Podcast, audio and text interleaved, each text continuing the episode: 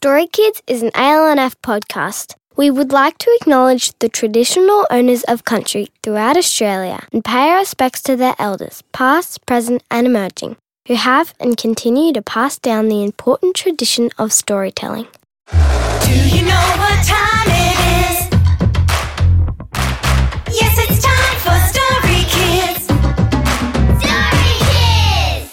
Welcome to Story Kids, an ALNF podcast where we talk to young people about their original stories and bring them to life with amazing actors, music, and sound. I'm Amelia, and this week our story comes from 13 year old Kiana, who lives in Sydney with her family and loves all forms of dancing.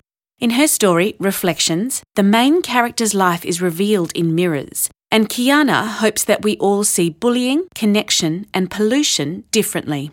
Taking us on this interesting journey is renowned actor Kat Stewart. I'm Kat Stewart, and I'm recording on the lands of the Bunurong people of the Kulin Nation, and I am very happy to be reading Reflections by Kiana. Boxes of old photographs from underneath my bed lay at my feet.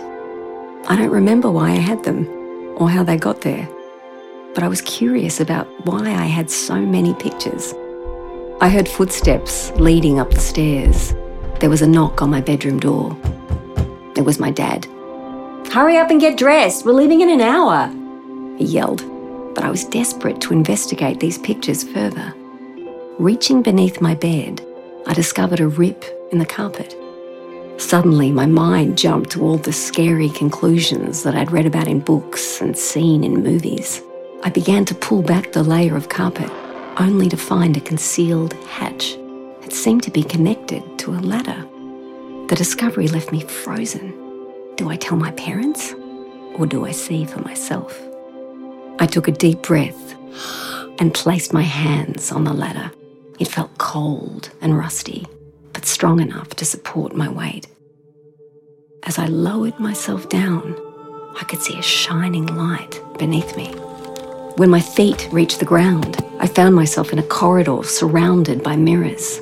All I could see was multiple reflections of myself, blinding me. I felt giddy and confused. I stared intently at my own reflection. My heart was pounding. Mysteriously, the ladder faded into the darkness and the mirrors became holograms. As my eyes focused on the images in front of me, I began to recognize some of the faces from the photos. Instantly, a movie started playing, and I saw a young girl crying in the schoolyard. She was being bullied and harassed by a group of students. I reached out to touch her, and suddenly I was there. I could hear this girl's taunts. She was jealous of everything this other girl had, but why? I couldn't interact with these people, but there was a sense of familiarity and an overwhelming urge to make things right.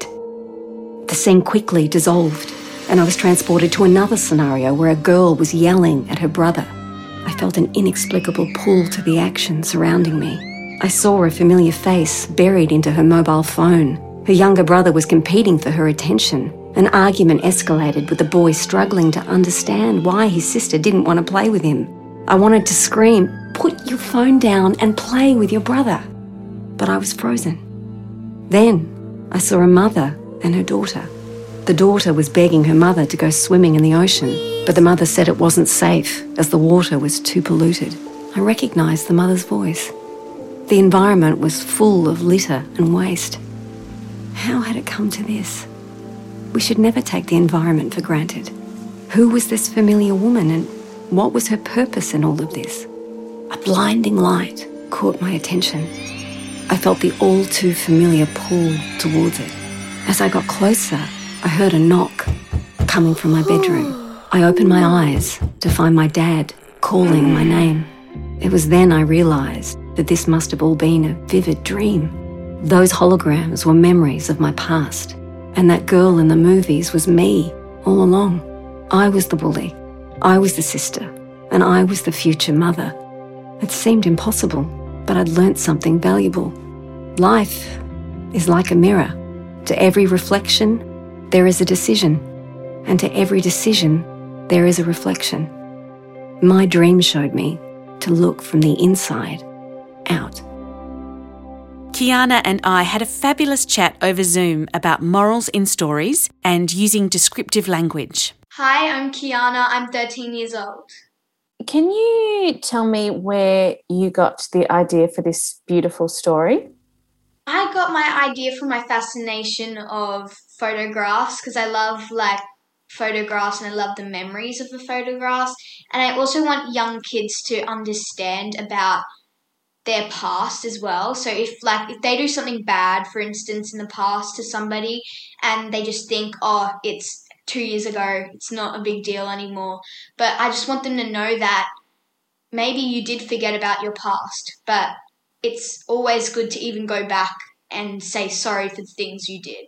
You've got a main character here, and I'm wondering because you've written it in the first person. Yes. Yes. How did you make that choice? So I made that choice because I wanted the reader to feel like it was them. For instance, like going through all those imaginary changes and everything, like with the mysterious like hatch, because there's a lot of words in there to make you feel like, oh, this is a scary part and like I don't want to go in here, but you go in there. And I want them to kind of feel like they're in that place, if you get what I mean. Absolutely. Did you Yeah. see yourself as the narrator? Um, yes, I did. I saw myself kind of because, like I said, I love photographs and I have them everywhere.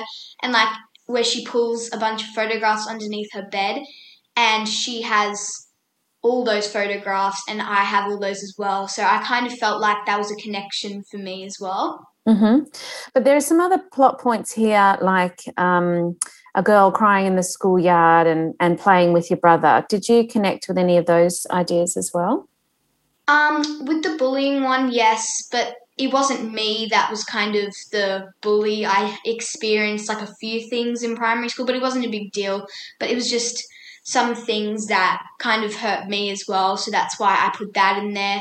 And then sometimes I also forget to hang out with my brother, so I kind of block that out, and which I need to remember myself as well. Do you feel like you've read a lot of stories that have got morals in them? Um, yes, I have. Like in primary school, we read a lot of um, books about bullying and everything like that. Are you hoping that kids will sort of read this story and start to think about bullying in the ways that you did when you read those stories in primary school? Yes, I hope that they they don't have to, but I just hope that they feel like that that's an impact to them, so that they know, oh, like like I said before, it's always going to be remembered of bad stuff you've done before, and just to make things right with people. It's really important. When I was reading this story, I thought that your use of descriptive language was so amazing. And I wondered what you felt about that and how you go about using such amazing language. I use such amazing language in my writing because I feel like it's very descriptive. And how do you go about it? Do you think of the simple word and then try and go for something more complex or how Yes. is that how you go about it?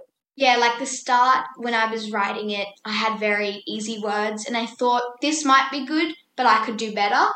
And I thought of more descriptive words in myself that I've been maybe learning in English class or something like that, and I put them in in my writing because I knew that my story would get a better point of view if it had better descriptive writing. Tell me about your process. Uh, Do you draft? Do you do a brainstorm? What do you do? Yes, I um draft a few ideas, like I said for the ideas before, and I put them all. I wrote them all down, and then I chose the best one that I thought would be best, and then I think the beginning, middle, and an end, and then I fill in the blanks after that, like the details and everything. And do you have any ideas about what you want to be when you grow up? Yes, I want to be a psychologist for kids as well to help with their thoughts and everything, and I also want to be a writer. We loved the way Kiana was able to weave moral lessons into her story. If you'd like to include some of your values in a narrative, head to our website at storykids.com.au where there's an activity on writing moral stories or fables.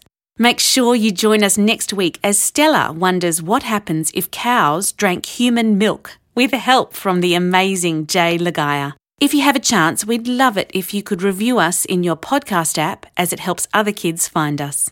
Story Kids was written and created by me, Amelia Christo, and Verity Hunt Ballard with the Australian Literacy and Numeracy Foundation. Sound production and theme song are by Paul Rusk. Many thanks to the amazing Kat Stewart and our insightful author, Kiana. Until next time, thanks for listening and remember, there are so many ways to be a story kid. Do you know what time it is? Yes, it's time for story.